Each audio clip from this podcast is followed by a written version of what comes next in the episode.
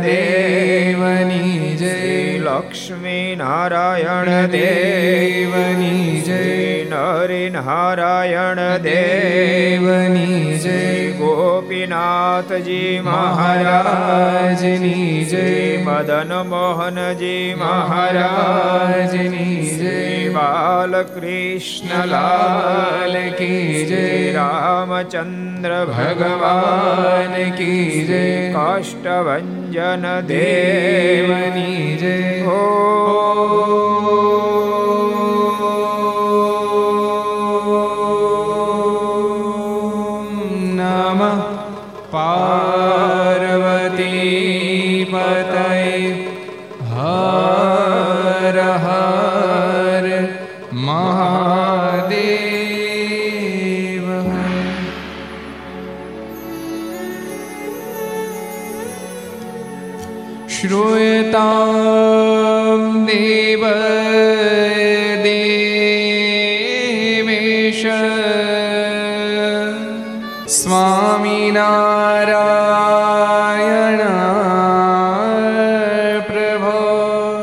ત્વદીયન ત્વદીનવધાનેન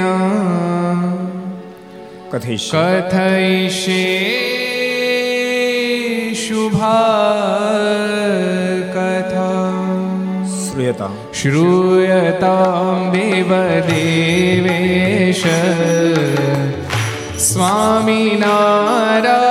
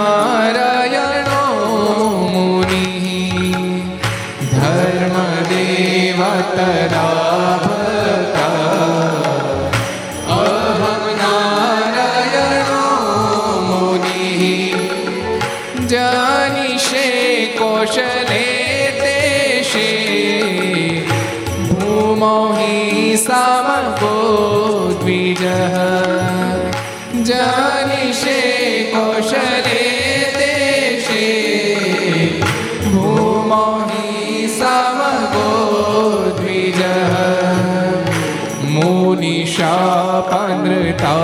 प्राप्तान् ऋषिं स्तात तथोद्धवम्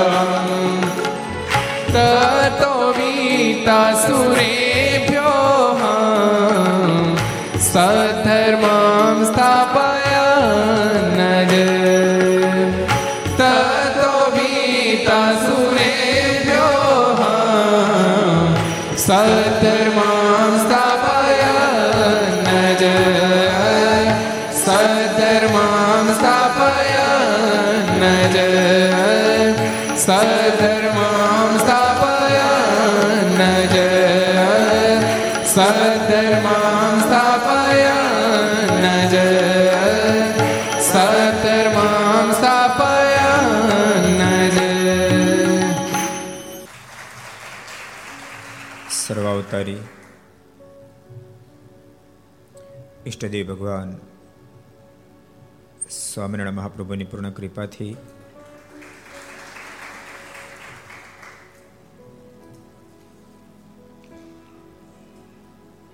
તીર્થધામ સરદારને આંગણે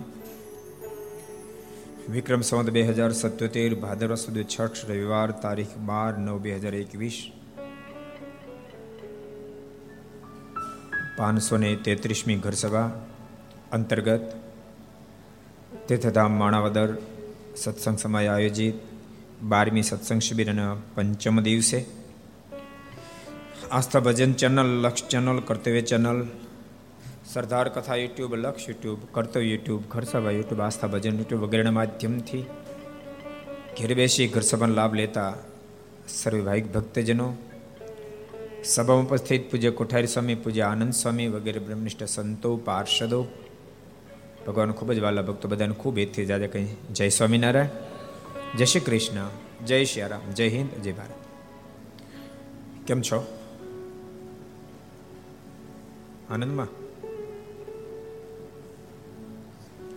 બહુ સરસ માણાવદરની શિબિરની અંદર ભક્તો આપણે પંચમ દિવસે ગઈકાલે અદ્ભુત વાતો સાંભળી તે આજે પણ સાંભળશું. વચનામૃતના માધ્યમથી આપણે શિબિરને સમજવાનો પ્રયાસ કરીએ છીએ. કે આપણને પ્રાપ્તિ જે થઈ એ પ્રાપ્તિ બહુ અલૌકિક પ્રાપ્તિ છે. લૌકિક પ્રાપ્તિ તો લાખો કરોડો લોકોને થાય. પ્રારબ્ધ જોર કરતું હોય તો પણ લૌકિક પ્રાપ્તિ શક્ય બની શકે. પણ પરમાત્મા જેના પર કૃપા કરીને બાપે એને અલૌકિક પ્રાપ્તિ થઈ શકે. આપણને અલૌકિક પ્રાપ્તિ થઈ છે. લૌકિક પ્રાપ્તિ તો જ્યાં સુધી લોકમાં હોય ત્યાં સુધી આપણને સહારો કરે સપોર્ટ કરે. આપણી સાથે રહે અલૌકિક પ્રાપ્તિ તો બાપ આંખ ખોલી ત્યાં સુધી આનંદ આપે અને આંખ વિચાણા પછી મહા આનંદ આપે એને અલૌકિક પ્રાપ્તિ કહેવાય. અલૌકિક પ્રાપ્તિ થઈ છે. ગઈકાલે આપણે સમજવાનો પ્રયાસ કર્યો હતો. કાર્યના દસમા વચનામતના માધ્યમથી આપણે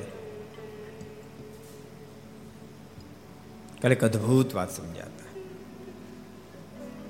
કે જીવાત્મા ભક્ત પરમાત્માના પ્રતાપે કરીને બ્રહ્મા જેવો થાય, અક્ષર જેવો પણ થાય, તો પણ પુરુષોત્તમ જેવો થવાને કોઈ સમર્થ નથી. ગમે તેટલી ઊંચાઈ પ્રાપ્ત કરે, ગમે તેટલી સાધનાઓ કરે. બહુ બહુ તો અક્ષર સુધી પહોંચી શકે, બ્રહ્મ સ્થિતિને પામી શકે, પણ બ્રહ્મ સ્થિતિને પામ્યા પછી પણ તમે વિદિત વાતી મૃત્યુ મેં તે નાન્ય પંથા વિદ્યતે એનાય જેને પરમ પદની પ્રાપ્તિ કરવી છે એને તો પરબ્રહ્મને સમજ્યા સિવાય અને ભજ્યા સિવાય, એની ઉપાસના કર્યા સિવાય, એનું ધ્યાન કર્યા સિવાય છૂટક્યો જ નથી. છૂટકો જ નથી.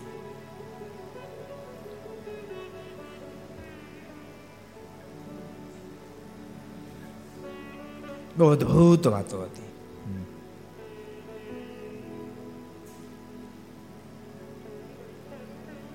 માટે મહારાજ એક બહુ અદભુત વાત બતાવી હતી મહારાજ કે જેનો સંગ કર્યા થકી તથા જે શાસ્ત્ર સાંભળવા થકી ભગવાનની ઉપાસનાનું ખંડન થઈને સ્વામી સેવક ભાવ ટળી જતો હોય જેની વાતો સાંભળવાથી કે જે શાસ્ત્રના શ્રવણથી પરમાત્મા સ્વામી છે એનો દાસ છું હજારો સાધનો કર્યા પછી હું દાસનો દાસ જ રહેવાનો છું. હું ક્યારેય સ્વામી નહીં બની શકું. એવું અનુસંધાન જે શાસ્ત્ર જે સંઘ છુકવાડી દે, એનો સંગે છોડી દેવું ને એવું શાસ્ત્રી છોડી દેવું. ફક્ત યાદ રાખજો. આ એક બ્રહ્માંડ અબજો બ્રહ્માંડમાં સ્વામી માત્ર એક જ છે જેને પરમેશ્વર કહેવામાં આવે પછી પરમાત્માના સંબંધથી, સંતોને સ્વામી કહેવામાં આવે છે, પરમાત્માના સંબંધથી કહેવામાં આવે છે. સંત પણ પરમાત્માનો સંબંધ છોડી દે એની અંદરથી સ્વામિત્વ પણ જતું રહે છે. ઇન્દ્રિય અંતકરણ ઉપર એની ઇન્દ્રિય અંતકરણ ઉપર એની પકડ છે, એટલે એને સ્વામી શબ્દથી સંબોધવામાં આવે છે. ઇન્દ્રિય અંતકરણને ગુલામ બનાવવા માટે સ્વામી શબ્દથી સંબોધવામાં આવે છે. બાકી સ્વામી તો એક માત્ર માત્ર પરમેશ્વર છે. બાકી બધા જ એના દાસ છે. એવમ આધ્યાત્મિક ક્ષેત્રમાં જોઈએ તો હરિભક્તો તો દાસ છે જ સંતોય દાસ છે ને આચાર્ય પણ દાસ છે પરમાત્મા જેવા એક પરમાત્મા છે પરમાત્મા જેવું કશું જ નથી યાદ રાખજો હરિભક્તોની ખૂબ મોટી મહત્તા છે સંતોની છે આચાર્યશ્રીની છે પણ બધાની મહત્તાનું મૂળ કારણ, સર્વેના સ્વામી એવા પરમેશ્વર। પરમેશ્વરના સંબંધથી બધાની મહાનતા છે. પરમાત્માનો સંબંધ છૂટી જાય તો મહાનતા ત્યાં પૂરી થઈ જાય છે. બહુ અદ્ભુત વાત બતાશ મારે.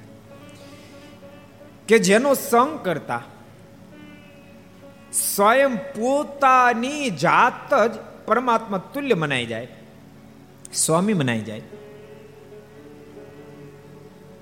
મારો કોઈ ધણી નથી એમ મનાઈ જાય, હું જ બધાનો ધણી મનાઈ જાય.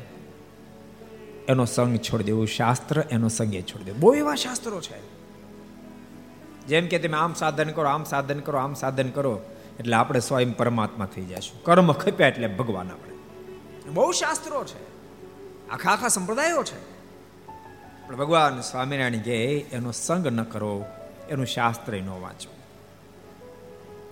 અદભુત વાત કાલે મહારાજ બતાવી હતી. મહારાજ તો કેટલી હદે વાત લખી. કે જેના સંઘથી સ્વામી અને સેવકપણા નાતો ટળી જતો હોય તો તે સંઘનો તથા તે શાસ્ત્રનો ચોપાચીની પેઠે ત્યાગ કરી દેવો. અસ્પૃશ્ય જે હોય જેને જેને લોકો ત્યાગ કરતા, એની પેઠેનો ત્યાગ કરી દેવો. તો મહારાજ કહે કે મોક્ષના પથમાં તમે સારધાર આગળ વધી શકશો. ને તો કેવું ખબર છે? શું કામ મહારાજ આમ કે તો કે ક્યારેક, યાદ રાખજો, શું કામ મહારાજ કે તો ક્યારેક આ વાતની સ્પષ્ટતાથી આપણે સમજણ ન દઢ કર્યું હોય તો એના ક્યારેક સાધન જોઈએ. એ ક્યારેક તપ વધારે કરે, વ્રત વધારે કરે. તો સાધનો જોઈને એનો ગુણ આવી જાય. અને જેનો ગુણ આવે એમાં હેત થાય થાય ને થાય. અને જેમાં હેત થાયની વાત મનાય મનાય મનાય. યાદ રાખજો અમે હેત થાયની વાત મનાય. એ કથિર હોય તોય પણ એકવાર હેત થયા પછી એની જ વાત મનાય. એટલા માટે મહારાજ કે એનો સંગ જ નહીં કરવો. અદ્ભુત વાત મહારાજ બતાવી. સ્વામી શેવકપણા નાતો કોઈ કાળે ટળવો જ ન જોઈએ. હવે લોહીયાનું પહેલું વચનામત આપણે જોશું. એમ મારે શું કહેવા માંગે જોશું આપણે? વચનામત આ છેલ્લો દિવસ છે ભક્તો, શિબિરનો. કાલથી ફરીને આપણે ઘર સભાની અંદર શ્રી હરિચરિત્ર ચિંતામાં લઈશું, ચરિત્રની વાતો લઈશું. કારણ કે પાંચ દાડાથી જ્ઞાનની વાતો હાલે છે. અને જ્ઞાન છે ને ઘારી શું છે?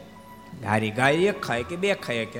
આપણે પાંચ પાંચ ખવડાવી પીશું તમે કે ઉપડે ગાવ રાખીએ આપણે ઘારીનું ભોજન છે, જ્ઞાન એ ઘારીનું ભોજન છે. બહુ ખાય નો હગાય ને બહુ પચાવી નો હગાય. ભક્તો, આ લૌકિક દ્રષ્ટિ બધું સામાન્ય સામાન્ય લાગે. પણ ભગવાનના સંબંધથી ભગવાનના ભક્ત પણ બહુ જ મહાન છે.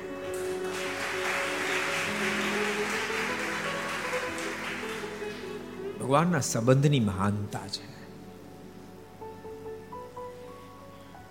મુક્તાન સ્વામી પ્રશ્ન પૂછ્યો જે, સંપૂર્ણ સત્સંગ થયો તે કેને કહીએ? બહુ સરસ પ્રશ્ન. મહારાજ, સંપૂર્ણ સત્સંગ થયો કોને કહેવાય? કેટલો સરસ પ્રશ્ન છે.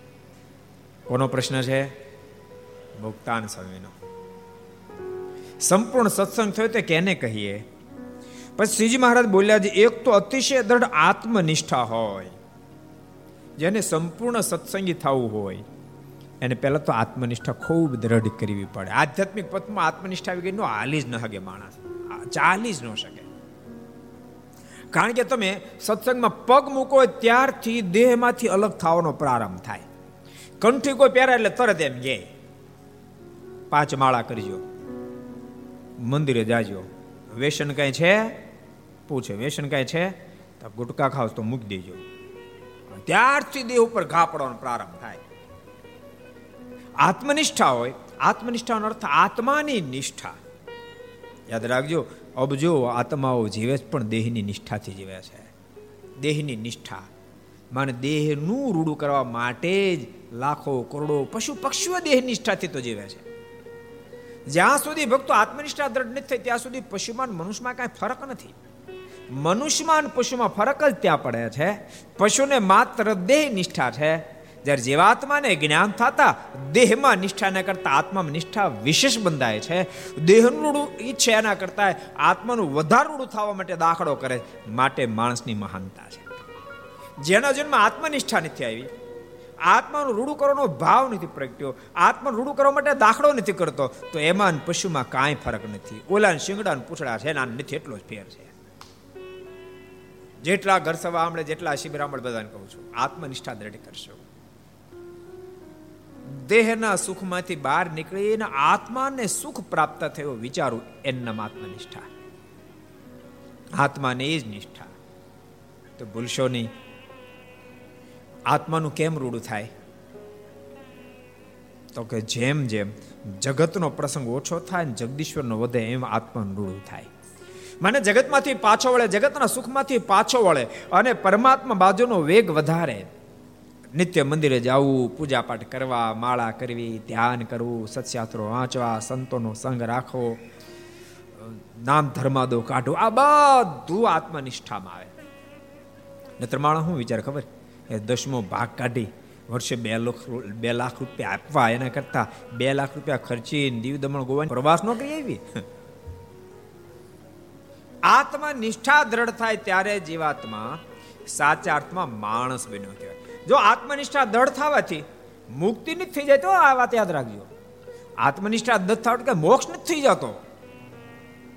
આત્મનિષ્ઠા દ્રઢ થઈ એટલે સાચા અર્થમાં સારો માણસ બન્યો. હવે મોક્ષના પથે ગતિ કરી શકશે. મોક્ષના પથે ગતિ કરી શકશે. આત્મનિષ્ઠાથી માણસ શોભે. ભગવાન સ્વામિનારાયણના શબ્દો છે. મારાના પોતાના શબ્દો છે. મહારાજ કહે કે કોઈ જબરો તર્યો હોય એ તળાવ તરી જાય, નદી તરી જાય, પણ સાગર તરી શકે નહીં. સાગર તરવો હોય તો જહાજ જોઈએ એ મહારાજ કે આત્મનિષ્ઠાથી શરીરના સુખ દુઃખમાંથી બહાર નીકળી શકે. પણ ભાવ સાગર તરવો હોય તો ઉપાસન રૂપી જહાજ જોઈએ જોઈએ ને, જોઈએ. એમ મહારાજે કેટલા વચરામૃત મેં કીધું કોઈ કહેશો? આ વચરામૃત વાળા બધા બહાર ગયા છે. પ્રથમનું કયો નિયમ? સાબાશ પ્રથમનું એકસઠમું વચનામું છે. નીલ, તે સભાની લાજ રાખ્યા છે. પ્રથમનું એકસઠમું વચનામું છે. બહુ સરસ મહારાજ વાત કરી એટલે આત્મનિષ્ઠાથી પૂર્તિ નથી થઈ જાય. નહીતર લોકો છે ને આત્મનિષ્ઠાથી બહુ જ પ્રભાવિત થઈ જાય. આત્મનિષ્ઠાને સર્વેશ્વરો માન નહીં. નથી કહેતા ફલાણા, એક પગે ઊભા રહે બે વર્ષ સુધી. એક પગે ઊભા રહેવા કે અક્ષરધામ જ જવાતું, મુક્તિ નથી થઈ જતી. કોઈક કોઈક તો આમ ઊંચો હાથ રાખે. હું એ તો ઊંચો હાથ રાખે દોડો બાંધે એમ કાંઈ મુક્તિ નથી થઈ જાય સારી વાત છે ને, દેહમાંથી ભાવ તૂટ્યો છે. સારું છે. એટલી એથી કામ પૂરું નથી જતું. પૂરું કામ ત્યારે થાય, તમે ફિટિંગ પોસાય તેવું કરો, પણ છેડા પાવરાવ સાથે જ્યાં સુધી જોઈન્ટ ન થાય, ત્યાં સુધી લાઇટ ન થાય ન થાય ન થાય. લાઇટ તો તે દાડે થાય પાવર હાઉસની સાથે તમારો છેડો જોઈન્ટ થાય. પરમાત્મા એ પાવર હાઉસને સ્થાને. એટલે બહુ સરસ મહારાજ, મુક્તાનંદ સ્વામીનો પ્રશ્ન મહારાજ, સત્સંગ, પૂર્ણ સત્સંગ ક્યારે થયો કે તો આત્મનિષ્ઠા જોઈએ. ભક્તો, આત્મનિષ્ઠામાં પણ યાદ રાખજો. શરીરના સુખ દુઃખ સહન કરવાની વારી આવે આત્મનિષ્ઠામાં. ટાળ, તડકો, ભૂખ, તરસ, આ બધું સહન થાય. દેથી દૂર પડે એટલે. પણ એ વાત ભૂલી ન જતા. પૂર્ણ આત્મનિષ્ઠા માત્ર તમે દેહના સુખ દુઃખને સહન કર્યા ને ત્યાં સુધી એમની થઈ જતી. મનના સુખ દુઃખને પણ સહન કરી શકે ત્યારે પૂરો આત્મનિષ્ઠ ભક્ત થયો કહેવાય. મનના વેગને રોકી શકે, પોતાના સ્વભાવને બદલી શકે. બહુ કઠણ છે. બહુ કઠણ છે, યાદ રાખજો. દેહના સુખ દુઃખ સહન થાય, પણ મનનું ગમતું છોડવું એ બહુ કઠિન કામ. સંપ્રદાય એક સરસ પ્રસંગ તમને કહું. એક ફેરી મહારાજ ગઢપુરમાં બિરાજતા હતા અને મહારાજ સ્વરૂપાનંદ સ્વામી અને પૂર્ણાનંદ સ્વામી બોલાવ્યા. મહારાજ કે, તમે બંને સંતો મેથાણ બાજુ ગામડામાં જાઓ અને ત્યાં બીજા બે ગામ પણ તમારે લેવાના છે, મહારાજ કીધું. આ બાજુ મહારાજે માનુષિક લીલા સંકેલવાનો મુનસુબો કરી નાખેલો. એની તૈયારી કરતા હતા. બંને સંતોને અંદાજ આવી ગયો એટલે બંને સંતોની મરજી નથી, પણ મારીની આજ્ઞાથી એટલે ગયા સિવાય છૂટક્યો નથી. બંને સંતો ગામડે ગયા. મારે તમને એ કહેવું છે કે મન દેહ ઉપર વિજય પ્રાપ્ત કરવા પછી પણ મન ઉપર વિજય પ્રાપ્ત કરવો વધારે ગહન છે. દેહ ઉપર વિજય પ્રાપ્ત કરી શકાય, પણ સાચો આત્મનિષ્ઠ પુરુષ એ કહેવાય, મન ઉપર પણ વિજય પ્રાપ્ત કરી શકાય. બંને સંતો ગામડે ગયા. મેથાણ લઈ લીધું. મારે યાદ બહુ આવતી હતી. પણ મનમાં વિચાર થયો કે આ બે ગામ આપણને સોંપે, એ બે ગામ નહીં જાય તો મારા નારાજ થાય છે. એટલે બંને સંતો બીજા ભક્તોની સાથે ગામડે જવા ઉપડ્યા. ત્યાં પૂર્ણાનંદ સ્વામીના મોઢામાં શબ્દ નીકળ્યો કે સ્વામી મારો કોઈ પગ ખેંચતો એવું લાગે છે કે? ત્યાં સ્વરૂપાનંદ સ્વામી મને એવું લાગે કોઈ પગ ખેંચે છે. નક્કી મહારાજ ધામમાં જવાની તૈયારી કરતા હશે એટલે આપણે હવે ગઢપુર જઈએ. બંને સંતો ગઢપુર આવ્યા. પણ અક્ષરડી મહારાજ કોઈને આવવા દેતા નહોતા, મનાઈ હતી. બંને સંતો કેવડો એટલે મહારાજ બંને સંતોને પોતાની પાસે બોલાવ્યા. બંને સંતો આવ્યા. મહારાજે બંનેને બોલાવ્યા, સંતોએ દંડ પ્રણામ કર્યા, મહારાજ બેને ભેટ્યા, પોતાની થાળની પ્રસાદી આપી. પછી મહારાજ કીધું કે, હજુ તમે જાઓ, ગામડે ફરતા હો હવે જવાનું મન નહોતું, પણ મારની ફરીને આજ્ઞા થઈ. એટલે ગયા વિના છૂટક્યોની સંતો પાછા ગામડે ઉપડ્યા. આ બાજુ મહારાજે માનુષિક લીલા સંકેલી લીધી. મારા ધામમાં સીધા આવ્યા અને મારા ધામમાં સીધા આવ્યા એટલે બંને સંતોને સમાચાર મળતા તાબડતોબ પાછા આવ્યા. દરબાર ગઢમાં ન ગયા. અને સીધા ખબર પડી કે અગ્નિ સંસ્કાર લક્ષ્મીવાડીએ થઈ રહ્યો લક્ષ્મીવાડીએ આવ્યા. પણ અગ્નિ સંસ્કાર પૂર્ણ થઈ ગયો હતો. અને મહારાજનો અગ્નિ સંસ્કાર પૂર્ણ થયો અને ચિતા પણ થરી ગઈ હતી. બંને સંતોને હૈયા ફાટ રુદન કરવા માંડ્યા. ખૂબ રેડ્યા ખૂબ રેડ્યા. એટલા બધા રડવા માંડ્યા. ત્યારે અવાજ આવ્યો, શા માટે રડો છો? બોલતા મહારાજ ચિતામાંથી પ્રગટ થયા.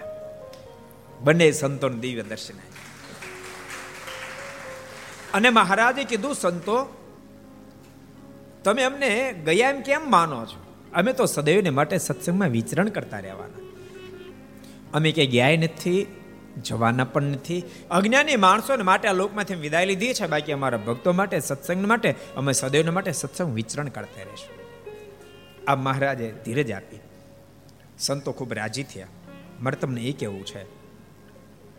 આટલો બધો ભગવાનમાં પ્રેમ, આટલી મોટી સ્થિતિ, પણ પૂર્ણાનંદ સ્વામીનું જરાક અપમાન થયું.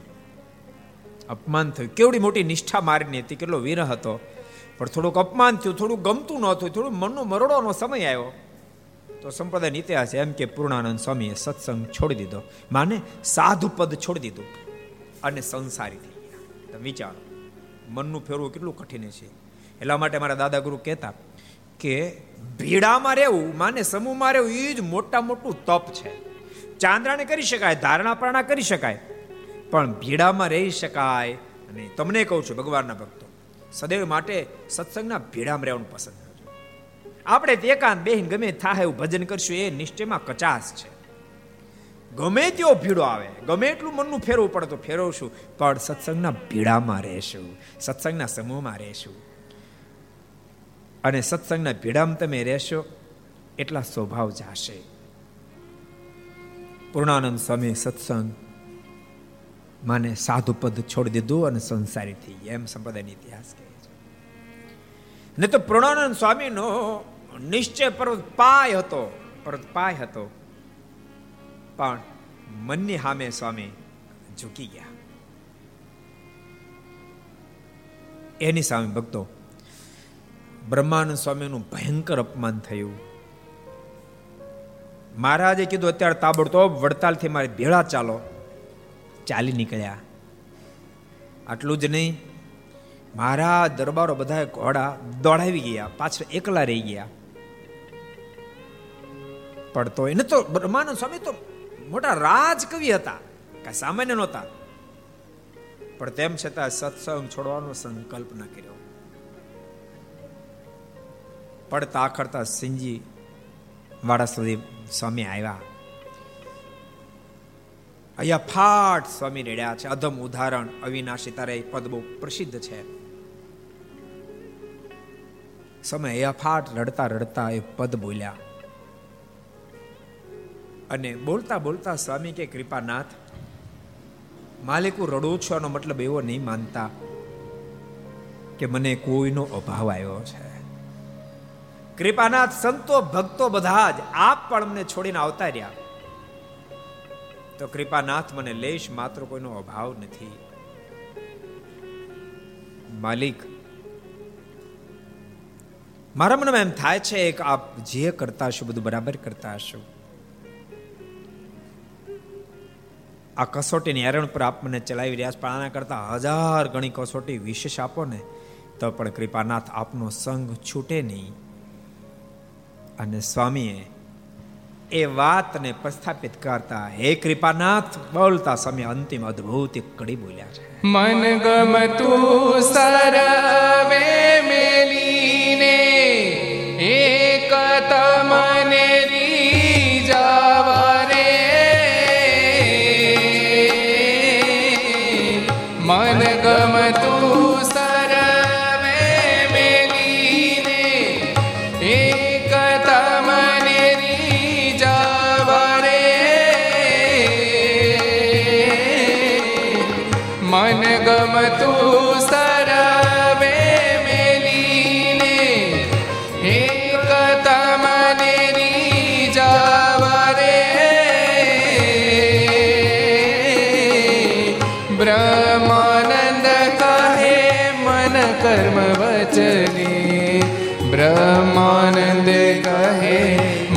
કર્મ વચને, ગુણ તમારા ગાવરે. મનમોહન સુંદર વર મારા. મનમોહન સુંદર વર મારા. અવગુણિયા વિસરાવરે. મનમોહન સુંદર વર મારા મનમોહન સુંદર મારા મનમોહન સુંદર મારા હે કૃપાનાથ, મારો કોઈ ગુનો થયો હોય, તો માફ કરજો. માલિક મન ગમતું બધું છોડી દેવું બસ માત્ર આપને રાજી કરવા છે. ભગવાનના ભક્તો જેટલું જીવાત્મા મન ગમતું છોડી શકે, અબ જો યુગોથી જીવાત્મા મન ગમતું કરતો આવ્યો છે. સ્વામી વાતમાં લખ્યું કે આ જીવાત્માએ ક્યારે પણ ભગવાન કે કોઈ મોટા સંતનું કયું કર્યું નથી, સદૈવ માટે જન્મોથી મનગમતો કરતો આવ્યો છે. જેને કારણે માથે જન્મ મરણ જન્મ મરણ જન્મ મરણ ચાલુ છે. જે દિવસે પરમાત્માએ કીધું કોઈ મોટા સંત કે એમ કરશે તે દાડા જીવાત્માનો છેલ્લો જન્મ થશે. બહુ અદ્ભુત અહીંયા ભક્તો આપણે વાત જોતા હતા. મહારાજ કે પૂર્ણ સત્સંગ એને કહેવાય. એક તો અતિશય દ્રઢ આત્મનિષ્ઠા હોય. અંતે પોતાના આત્માને દેહ ઇન્દ્રિયો અંતકરણથી અતિશય અસંગી માને. ઇન્દ્રિયો અંતકરણ બધાથી આત્માને અલગ સમજે. અને દેહ ઇન્દ્રિયાદિની ક્રિયાઓ તે પોતાના વિશે ન માને. દેહ ઇન્દ્રિયોની ક્રિયાને પોતાના વિશે માને નહીં. માને દેહના સુખની સામે દ્રષ્ટિ ન હોય. ભક્તો, તમે એવું નહીં માનતા કે સંતોમાં જ આવી સ્થિતિ આવે. એવા અનેક ભક્તો પણ આ સંપ્રદાયમાં થયા છે. અત્યારે હોય ને ભવિષ્યમાં પણ થતા જ રહેવાના. ભગવાનના ભક્તો કેવા હોય? એટલા માટે સદગુરુ ગુણાતીતાન સ્વામી વાતો લખ્યું, સ્વામી, કે કેટલાકને મેં દર્શન આપવા જાય છે ને કેટલાકને દર્શન કરવા જાય છે. એક સરસ પ્રસંગ તમને સંભળાવો. એક ફેરી સદગુરુ બાલમુકુદાસ સ્વામી એ વડતાલ પધાર્યા. સાથે કલ્યાણ બાપાને દીકરા ડાયાભાઈ ડાયા બાપા હતા વંથળીના કલ્યાણ બાપા નીકળ્યા ડાયા બાપા. એ સાથે હતા. પણ ડાયા બાપાની સ્થિતિ એટલે મહા અલૌકિક સ્થિતિ. અખંડ ભજન કરે, અખંડ ભજન કરે. રાત્રિ આખી રાત માળા કરે. જ્યારે વડતાલ પહોંચ્યા, રામચરણ સ્વામી કરીને એક સ્વામી સાથે હતા. એને શરીરમાં થોડો પ્રોબ્લેમ હતો એટલે વારે વાર અડધો કલાક, કલાકે બાથરૂમ જવું પડે. તો સ્વામી જ્યારે જ્યારે બાથરૂમ જાય ત્યારે ડાય બાપાને થાંભલે ટેકી બેઠા બેઠા માળા ફેરવતા જોવે. સાત આઠ ફેરી જાગી જાગીને ગયા તો જેટલી વાર ગયા એટલી ફેરી એને માળા ફેરવતા જોયા. સવારમાં બાલમુકુદાસ સ્વામીને કહે છે કે, સ્વામી, ઓલા ડાયા બાપાની તો સ્થિતિ જોવું, આખી રાત માળા ફેરવે છે.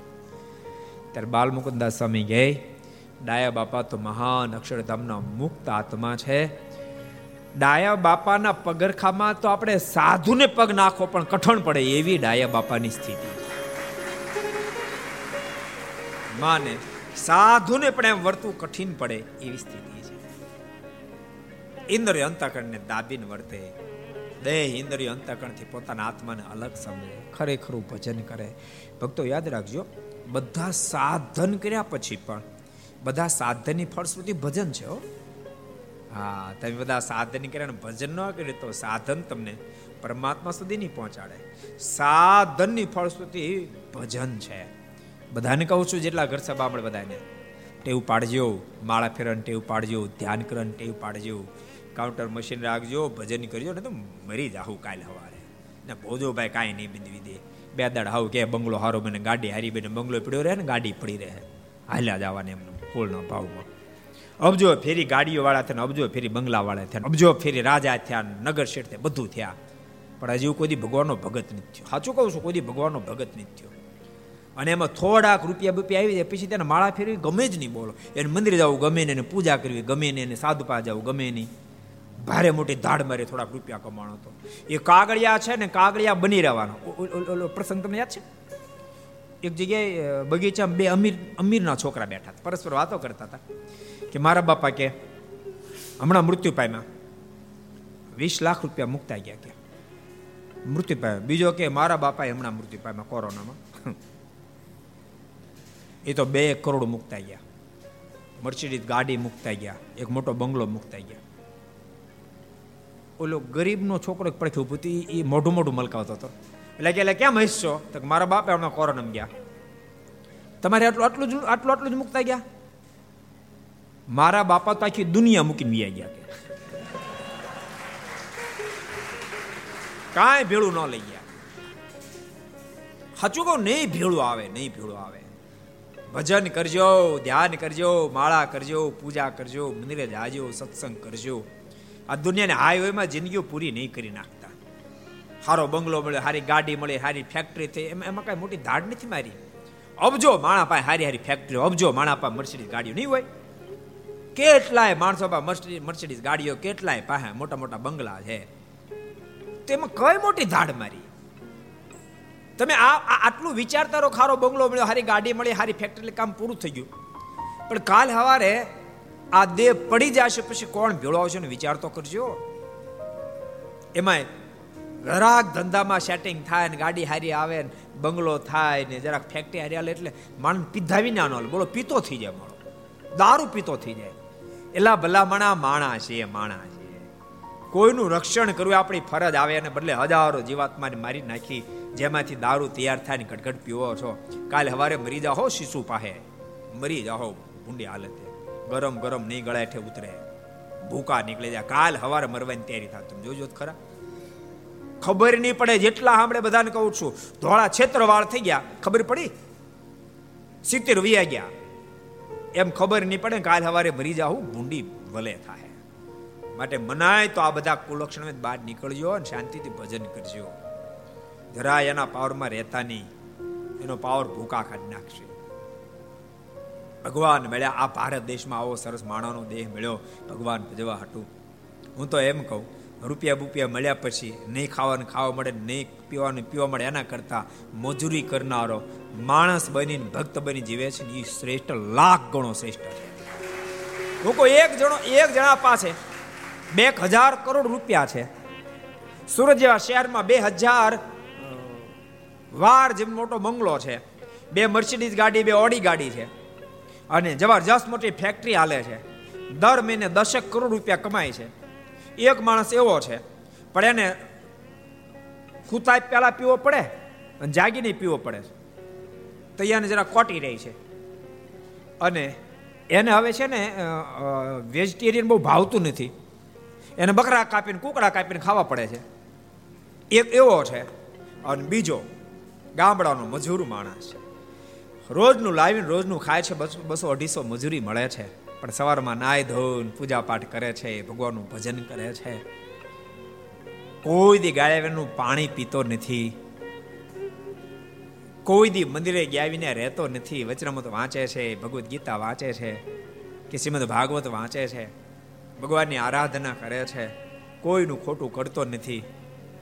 એ બેમાં ભલે ઓલા પાસે કરોડો રૂપિયા પાસે કાંઈ નથી તો એના કરતા લાખ ગણો શ્રેષ્ઠ, લાખ ગણો શ્રેષ્ઠ. ભક્તો સાધો નાતે કહું છું, ખરેખર દિલના શબ્દો તમને કહું છું. ક્યારેક ક્યારેક બહુ મોટો માણસ હોય, બહુ મોટો માણસ, કેટલાય તો અમારી પડખે એની પ્રશંસા કરવા માંડે. સ્વામી, આવડો મોટો આવડો મોટો આવડો મોટો. ક્યારેક આપણે સાંભળી લેવું પડે. આ દુનિયાને છે ને, દુનિયાનું તાન ચડી જાય છે. મને મને ગમે નહીં, સાચું તમને કહું. કોઈ પડખ્યા એને કે બહુ મોટો બહુ મોટો, બહુ બહુ મોટો છે, પણ ભગવાન ભજે છે. જો ભગવાન ભજે છે, તો એ માથાનો શિરતા છે બાકી દુનિયાનો ગમે એટલો મોટો, ભગવાન ભજતો નથી તો બાપ એની શું વેલ્યુ શું વેલ્યુ છે? એવા તો કબ્રસ્તાનની અંદર લાખો અબજોપતિ હુતા છે. શમશાનમાં એવા લાખો હળગી ગયા અબજોપતિ. એમાં કઈ મોટી ધાડ નથી મારી? મહારાજની નિપા ખબર? તાન ચડી જાય. મારાની પાસે એક વામન પ્રસાદ સ્વામી નામના સંત, મારાના કાનમાં કે મહારાજ, ઓલો વાણિયો બહુ રૂપિયા વાળો છે. તો મહારાજ કઈ બોલ્યા નહીં. બીજી વાર કીધું મારે તો ઓલો વાણીઓ બહુ રૂપિયા વાળો તોય કાંઈ ન બોલે. ત્રીજી વાર કીધું મારે તો ઓલો વાણીઓ બહુ રૂપિયા વાળો છે. પછી ભગવાનથી નો રહ્યો મહારાજ કે, એક કામ કરે, બટકા ભરી બટકા ભરી, જા બહુ રૂપિયા વાળો બટકા ભરી ગયા. તાર હાલી મળ્યો. ભક્તો, તમારી પાસે ઠાકોર રૂપિયા આપ્યા અને તમે એને સદમાર્ગે વાપર્યા તો તમને વંદન છે. ધન્ય છે. બાકી મારી પાસે આટલા મારી પાસે આટલા મારી પાસે આટલા ની અહંકાર અહંકારમાં મરી ગયા, તો તમારે તો ભૂંડી વલે થાવે. ભૂંડી વલે થાવે. જમના દૂતોય નહીં પકડે. કારણ કે કરોડો રૂપિયા ભેગા કર્યા, અનૈતિકતાથી નહીં કરવાના કામ કરી કરી, અને પછી નહીં ખાવાનું ખાધું, નહીં પીવાનું પીધું, નહીં જીવવાનું જીવન જીવ્યા, મરીને ભૂત જ થવાના. મરીને ભૂત જ થવાના. માણાનો દેહ ભૂત થવા માટે નથી મળ્યો. માણાનો દેહ તો મુક્ત થવાટું મળ્યો, મુક્ત થવાનું માટે જરાક સાવધાન થાજો. કોઈ પણ માનતા યાદ રાખજો. તમે ભગવાન સ્વામિનારાયણ આશ્રિત હોય પ્રભુ રામની સાથે તમારી નિષ્ઠા, ભગવાન કૃષ્ણ સાથે તમારી નિષ્ઠા. એની સાથે કોઈ વાત નથી બતાવતો. એની સાથે વાંધો નથી. પણ ભગવાન ભજ્યો. ક્યાંક નિષ્ઠા બાંધજો તો બેડો પાર થાય. એ બહુ વળમાં બહુ વળમાં રહેતા નહીં. સમજણ? બહુ વળમાં રહેતા નહીં.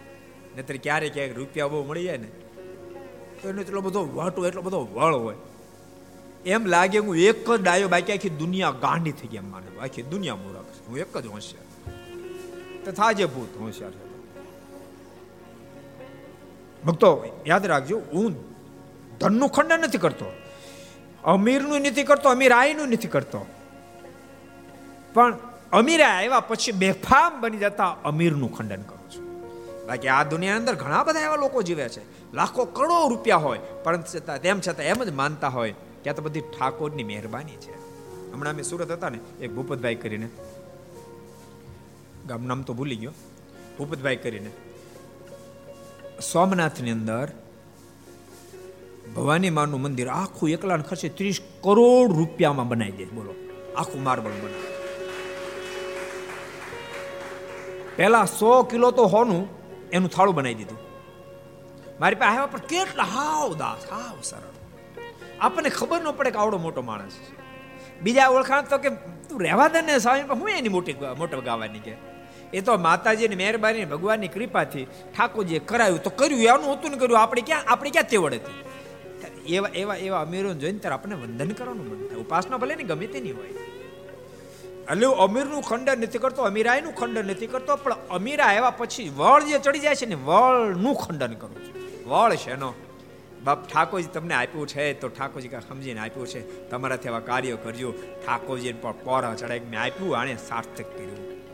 જેમ અમીર બાપ પોતાના દીકરાને કમાવા માટે, ધંધો કરવા માટે બે પાંચ કરોડ રૂપિયા આપે અને વરા બે વરમાં દીકરો પચાસ કરોડ કરે તો બાપાને જેમ કહું તૂટે, એમ ઠાકોરજી એને આપ્યું અને પોતાના હાથે હારા કામ કરે ને તો ઠાકોરજીની હતી કહું તૂટે ઠાકોરજી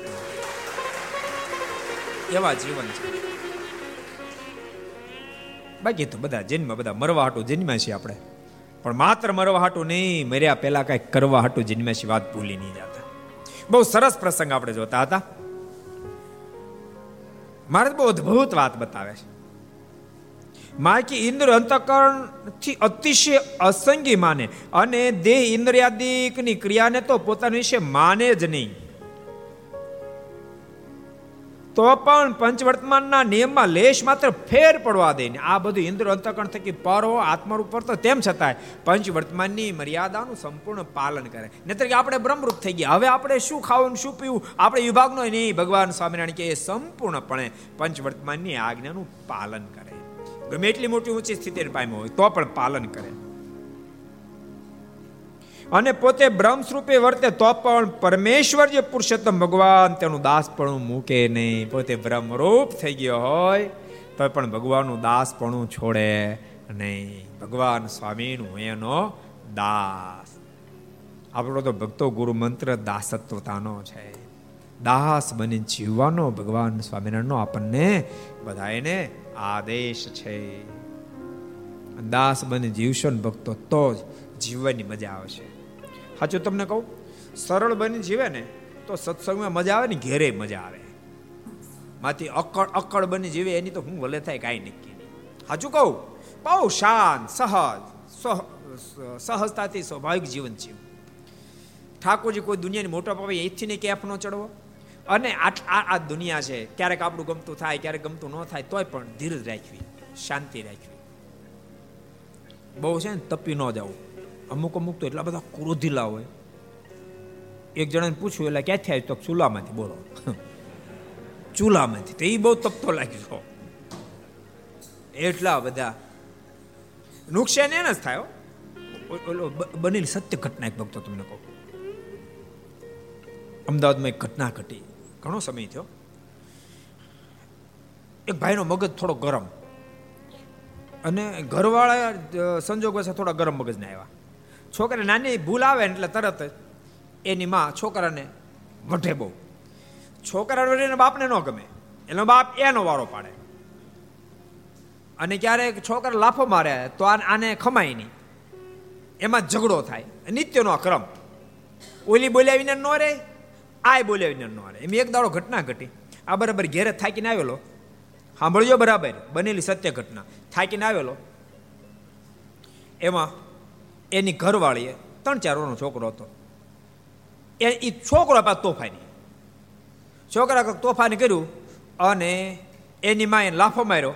આને સહન ન થયું. ઘરમાં આવ્યો તો હાથમાં બેટાનું ફર ફરતું કર્યો ઘા. ઓલીને આવ્યો માથામાં. થઈ ગયું એમરે નેને મરી ગઈ. તરત પોલીસ આવી. હું પાડી ગઈ. ખૂનનો આરોપ આવ્યો. જીક્યો જેલમાં આજીવન સજા પડી. માય મરી ગઈ, બાપ જેલમાં ગયો, ત્રણ વર્ષનો છોકરો રખડી પીડ્યો. માટે એવી પ્રકૃતિ કોઈ રાખવી નહીં. બહુ શાક જે બને બધું ઠાકોરજી મરજીથી બને. અમુક તો તપતા જ હોય, તપતા જ હોય, તપતા જ હોય. હું હું ખોટું સહન ન કરી શકું. પણ તું ભારે સાચો ખબર.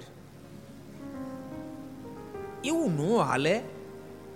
યાદ રાખજો, ક્યારેક સહન કરવું પણ પડે. તમે કોકનું સહન કરશો તો કોક તમારું સહન કરશે. તમે કોઈનું સહન નથી કરી શકતા, તમારું કોઈ સહન નહીં કરી શકે. એટલે થોડાક માપે રહેવું. જીવનમાં સુખ થશે.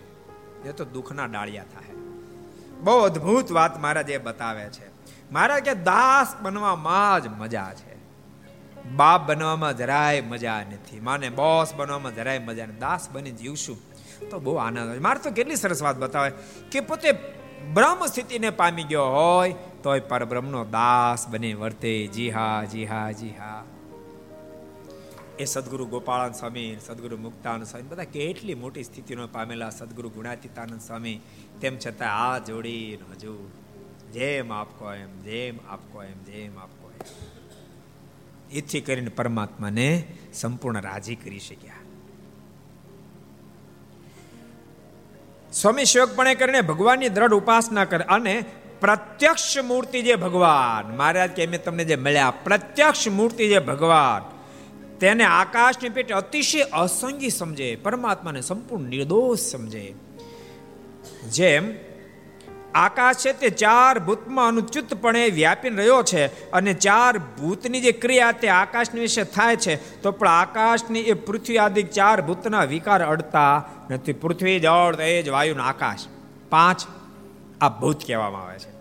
એમાં પૃથ્વી જળ તેજ વાયુ ચારેયમાં આકાશ રહ્યો છે અને ચારે આકાશમાં રહ્યું છે. તેમ છતાં પૃથ્વી જળ તેજ અને વાયુનો એકેય વિકાર આકાશને સ્પર્શી શકતો નથી, આકાશને ગંદુ કરી શકતો નથી. તેમ પરમાત્મા જીવ, માયા, ઈશ્વર અને બ્રહ્મ બધાને વ્યાપકપણે રહ્યા પછી પણ પરમાત્માને એ જીવાત્માનો કે માયાનો કે ઈશ્વરનો બ્રહ્મનો કોઈ વિકાર સ્પર્શી શકતો નથી. પરમાત્મા સંપૂર્ણ નિર્દોષ છે, અસંગી છે. કોઈનો દોષ પરમાત્માને સ્પર્શી ન શકે. જેમ કોઈ અંધારું અગ્નિને સ્પર્શી ન શકે. અંધારું અગ્નિ પાસે જાય તો અંધારું ઉજાસમાં પલટી જાય. એમ વિકારવાની વ્યક્તિ પણ પરમાત્માના ટચમાં આવે તો પરમાત્મા વિકારી ન બનાવી શકે. એ સ્વયં એ આત્મા પણ નિર્વિકારી બની જાય એવી પરમાત્માની મોટપ છે. મહારાજ કે આવું પ્રત્યક્ષ મૂર્તિ અમારી પ્રત્યે આ ભાવ તમને પરઠાય તે દાડે તમારું કલ્યાણ થઈ જાય. તેમ પ્રત્યક્ષ શ્રી કૃષ્ણ નારાયણ તે શુભ અશુભ. પ્રત્યક્ષ શ્રી કૃષ્ણ નારાયણ. જો મહારાજ પોતાની જ વાત કરે. ને તો અહીંયા પ્રત્યક્ષ શબ્દ મૂકવાની જરૂર નથી મહારાજ એમ કહી શકતા હતા. ભૂતના વિકાર અડતા નથી તેમ શ્રી કૃષ્ણ નારાયણ તેમ જે શ્રી કૃષ્ણ નારાયણ તે શુભ અશુભ સર્વે ક્રિયાને કરતા થકા આકાશને નિર્લેપ કહી શકતા મહારાજ. આવો શબ્દ મૂકી શકતા હતા આનંદ સ્વામી. આ મારા લખી શકતા હતા. જેમ આકાશને કોઈ સ્પર્શી શકતું નથી, વિકાર એમ. જે શ્રી કૃષ્ણ નારાયણ તે શુભ અશુભ સર્વે ક્રિયાના વિશે એ પણ નિરપેક્ષ રહે છે. એને કોઈ વિકાર અડતો એમ કહી શકતા પણ મહારાજે પોતાની જ વાત કરી છે. તેમ પ્રત્યક્ષ અમે પોતે જે શ્રી કૃષ્ણ નારાયણ તે શુભ અશુભ સર્વે ક્રિયાને કરતા થકા આકાશને પેક્ષે નિર્લેપ છે, એમ જાણે. અંતે ભગવાનના જે અસંખ્યાત ઐશ્વર્ય છે, તેને સમજે છે. અમારે જે અસંખ્યાત ઐશ્વર્ય પ્રતાપ એને સમજે છે. આ ભગવાન આ ભગવાન, એની આ, તેની આ આ ભગવાન, આ કોને કહેવાય હામે એને? આ ભગવાન જીવોના કલ્યાણ અર્થે મનુષ્ય જેવા જણાય છે. તો પણ એ અનંત કોટી બ્રહ્માંડના કરતા હરતા છે. કેટલી અદ્ભુત વાત બતાવી મહારાજ કે, અમે જણાય છે મનુષ્યના જેવા. તેમ છતાંય મનુષ્ય નથી. નરાકૃતિ પરમ બ્રહ્મ. ભલે મનુષ્ય જેવા દેખાતા તેમ છતાં મેં પરબ્રહ્મ છીએ. ભક્તો, આમ સામાન્ય પડે આ પર, આ ધરતી પર પરમાત્મા પધારે ને? ત્યારે જીવાત્મા સમજી ન શકે પરમાત્મા પણ બિલકુલ મનુષ્યના જેવી ચેષ્ટા કરે. જરૂર પડે ત્યારે. પછી ક્યારેક પોતાનું ભગવાન પણ દેખાડે. એલો પ્રસંગ સરસ તમને કહું? કહી દઉં? વલ્લભભાઈ, કહું? સાંભળો છો ને? મહારાજ એક ફેરી સારંગપુર જતા, સારંગપુર. નાજા જગ્યાએ ગાડું આગતા હતા, મારા સૂતા હતા. મારે માથે ઓઢીને સૂતા હતા. એમાં બે બારવટિયા. એને ખબર પડે કે દાદા ખાચરના ભગવાન સારંગપુર જાય છે અને ખૂબ એને દ્વેષ હતો. દાદા ખાચર સાથે ખૂબ દ્વેષ હતો. નક્કી કર્યું, આ ઝાટકે દઈ દીધી બે મળીને ઝાટકે દીધી. એમ વિચાર કરી અને ગાડાને બે બાજુ ઘોડા હાક્યા અને બરચો કાઢી. નાજા જોગ્યાની કે આ ગાડામાં કોણ સૂતું છે? સ્વામિનારાયણ છે? દાદા ખાચરના ભગવાન છે? નાજા જોગ્યાએ ના પાડી. ના, એ નથી. તો મહારાજ માથે ઉઠીને સુતા હતા ને ઉઘાડ નાખી મારે કે અમે જ છીએ તો? અમે સ્વામિનારાયણ છીએ. બોલો, શું કરવાનું છે? અને આટલું જાય કીધું મારે. હવે બરચો કાઢી. અને જ્યાં ઘા કરવા ગયા ને તે મહારાજ બે ને લાકડા જાવ હલે, ચલે. પૂતળા જેવા થઈ ગયા. મારે ત્યાં ગાડો હાકી મૂકો આપણે. ના જોઈએ ગાડું હાકી મૂક્યું. ના જોઈએ વારે વારે પાછું વળન જોવે. ઓલા એમ ને ઉભેલા સ્થિરો બે દાડા સુધી મારા સારંગપુર રોકાયા. બે દાડા પછી ફરીને પાછી મારા ત્યાંથી ત્યાં નીકળ્યો એમને ઊભા તે પુત્રની જેમ. આંખોમાંથી આસોડાની ધારાઓ જાય. જ્યારે ગાડું નજીક આવ્યું. હાથ તો હલતા નહોતા. બોલીને મારે પ્રાર્થના કરી કૃપાના તમારા ગુનેગાર તમારા ગુનેગાર તમારા ગુનેગાર, આમાંથી મુક્ત કરો. મારા દયા કરી, ચપટી વગાડી અને બંને હતા એવા ને એવા થયા.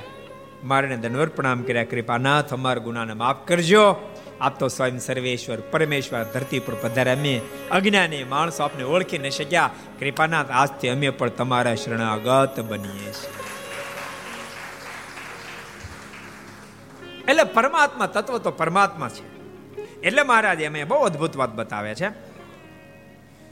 મહારાજ કે, આ ભગવાન, અમે તમારી સામે બેઠા એ, આ ભગવાન, જીવનના કલ્યાણને અર્થે મનુષ્ય જેવા જણાયા છે. બિલકુલ અમે મનુષ્યના જેવા દેખાઈએ છીએ. તો પણ અનંત કોટી બ્રહ્માંડના કરતા હરતા છે અબજો બ્રહ્માંડ અંદર જે કાંઈ બને, એ અમારા વતે બને છે. અને ગોલોક વૈકુંઠ સ્વેદી બ્રહ્મપુર ઇત્યાદિ જે ધામ, તે સર્વેના સ્વામી છે. મહારાજ કે અમે ગોલોક વૈકુંઠ, બ્રહ્મપુર બધાના સ્વામી છીએ. અને અનંત કોટી એવા જે અક્ષર રૂપ મુક્ત તે સર્વેના સ્વામી છે. અનંત કરોડો જે મુક્ત અક્ષર રૂપ અક્ષરધામને તે બિરાજમાન છે, બધાના સ્વામી છીએ. એવો ભગવાનનો મહિમા જાણીને તે ભગવાનને વિશે શ્રવણાદિક ભક્તિને દ્રઢ કરીને રાખે. અંતે ભગવાનના ભક્તની સેવા ચાકરી કરે એવી રીતે જે વર્તે તેને સંપૂર્ણ સત્સંગ કહીએ. સંપૂર્ણ સત્સંગની રીતિ બતાવી. સંપૂર્ણ સત્સંગ કોને કહેવાય? તો મહારાજે કીધું, ફરીને વપાટ લઈ લઈએ આપણે. એક તો અતિ દ્રઢ આત્મનિષ્ઠા હોય ત્યાંથી પ્રારંભ કર્યો. ઇન્દ્રિય અંતકણ બધા એને દાબીને વર્તે, પણ એનું કોઈનું જોર ચાલવા દે નહીં. અને બીજી પણ મહારાજ વાત કરી મહારાજ કહે કે પંચવર્તમાનની અંદર પોતે બ્રહ્મરૂપ વર્તતો એમ છતાંય પંચવર્તમાનની અંદર ખબરદાર બનીને વર્તે. અને પોતાને બ્રહ્મરૂપ સ્થિતિ થઈ હોય તેમ છતાંય પણ પુરુષોત્તમ નારાયણનો દાસ બનીને વર્તે. એનો લેશ માત્ર અહંકાર આવી શકે નહીં.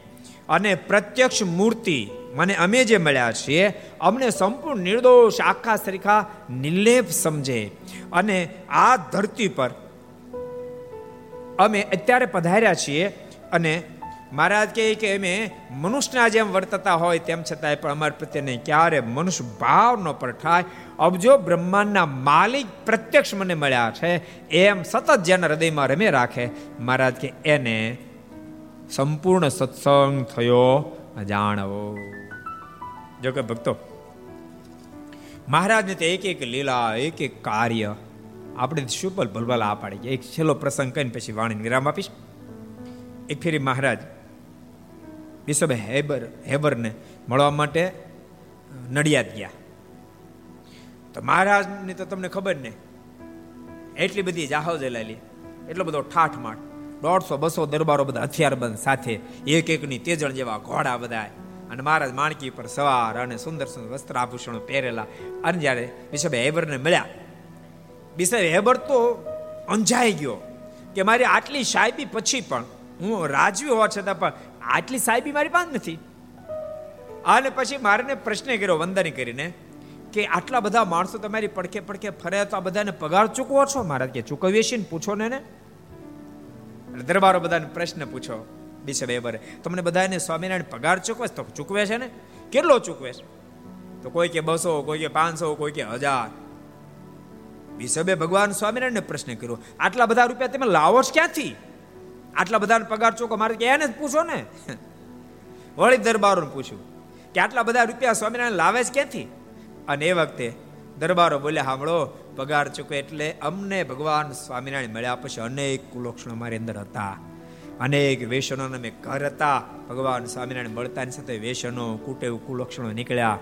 મહિનામાં બસો રૂપિયાનો કોઈ કે મારે ખર્ચો હતો, કોઈ કે પાંચસો રૂપિયાનો ખર્ચો હતો, કોઈ કે હજાર. મોટા બબે હજારનો એ વખતે ખર્ચો કહુંબા પાણી થતો હતો. એ બધું છૂટ્યું એ જ અમારો પગાર. બિશપ હેવર હાથ જોડી ગયા ભગવાન સ્વામિનારાયણ કહે છે, કૃપાનાથ તમે જે કરાવી શક્યા ને મારી સત્તા પણ ન કરાવી શકે. માટે આપ કોઈ સામાન્ય પુરુષ નથી, મારા પર રહેમ કરશો એટલે ભક્તો, એવા પરમાત્માને આપણને પ્રાપ્તિ થઈ છે અને આનંદમાં રહેવું અને ખૂબ ભજન કરજો. ભજનો વારે વારે કહો છો, મહેરબાની કરીને ભજન કરજો. બહુ પસ્તાશો નહીં કરો, બહુ પસ્તાશો. ઓટા તોડ તોડ કરશો તો બહુ પસ્તાશો. માત્ર દુનિયાની ઉતરતોડ કરવામાં કરવામાં જિંદગી વિતાઈ નાખશો બહુ પસ્તાશો. માટે એમાં સમય નહીં ગુજારતા, આત્માશ્રયમાં સમય કાઢજો. એ બધા ભક્તોની ભલામણની સાથે આજે માનવદનની શિબિર અહીંયા વિરામ પામે છે. આવતીકાલથી ભક્તો આપણી ઘર સભા રેગ્યુલર ચાલુ રહેશે, પણ ભૂલશો નહીં. શિબિરની અંદર ભક્તો શ્રી હરિચરિત્ર ચિંતામણી ચાલુ રહેશે. એ શબ્દો સાથે આવો દો મિનિટ હરિનામ સંકીર્તન સાથે કથાને, ઘર સભાને વિરામ, શિબિરને આજે વિરામ. સ્વામી નારાયણ નારાયણ નારાયણ સ્વામી નારાયણ નારાયણ નારાયણ સ્વામી નારાયણ નારાયણ નારાયણ સ્વામી નારાયણ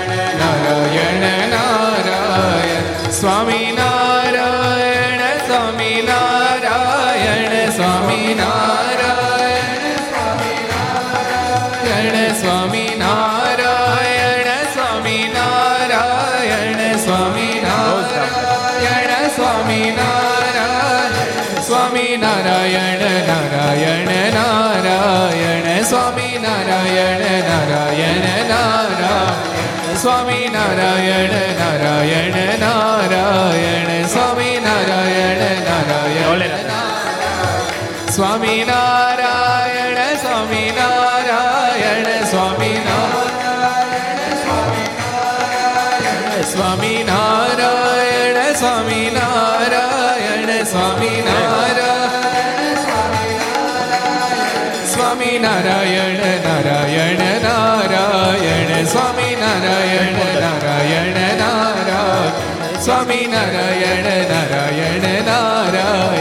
સ્વામી નારાયણ નારાયણ નારાયણ. સ્વામી નારાયણ સ્વામી નારાયણ સ્વામી નારાયણ સ્વામી નારાયણ. સ્વામી નારાયણ સ્વામી નારાયણ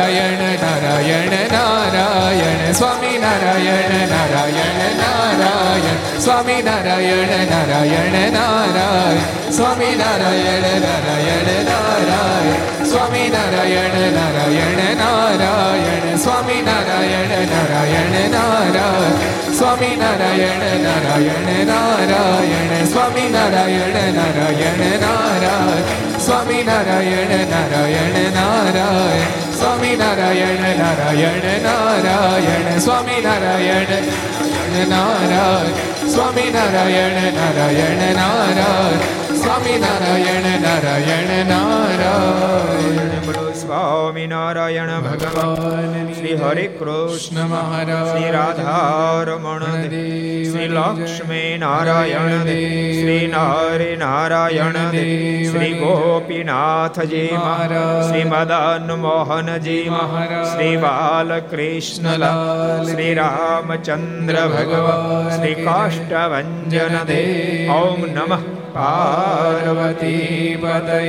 હર હર મહાદેવ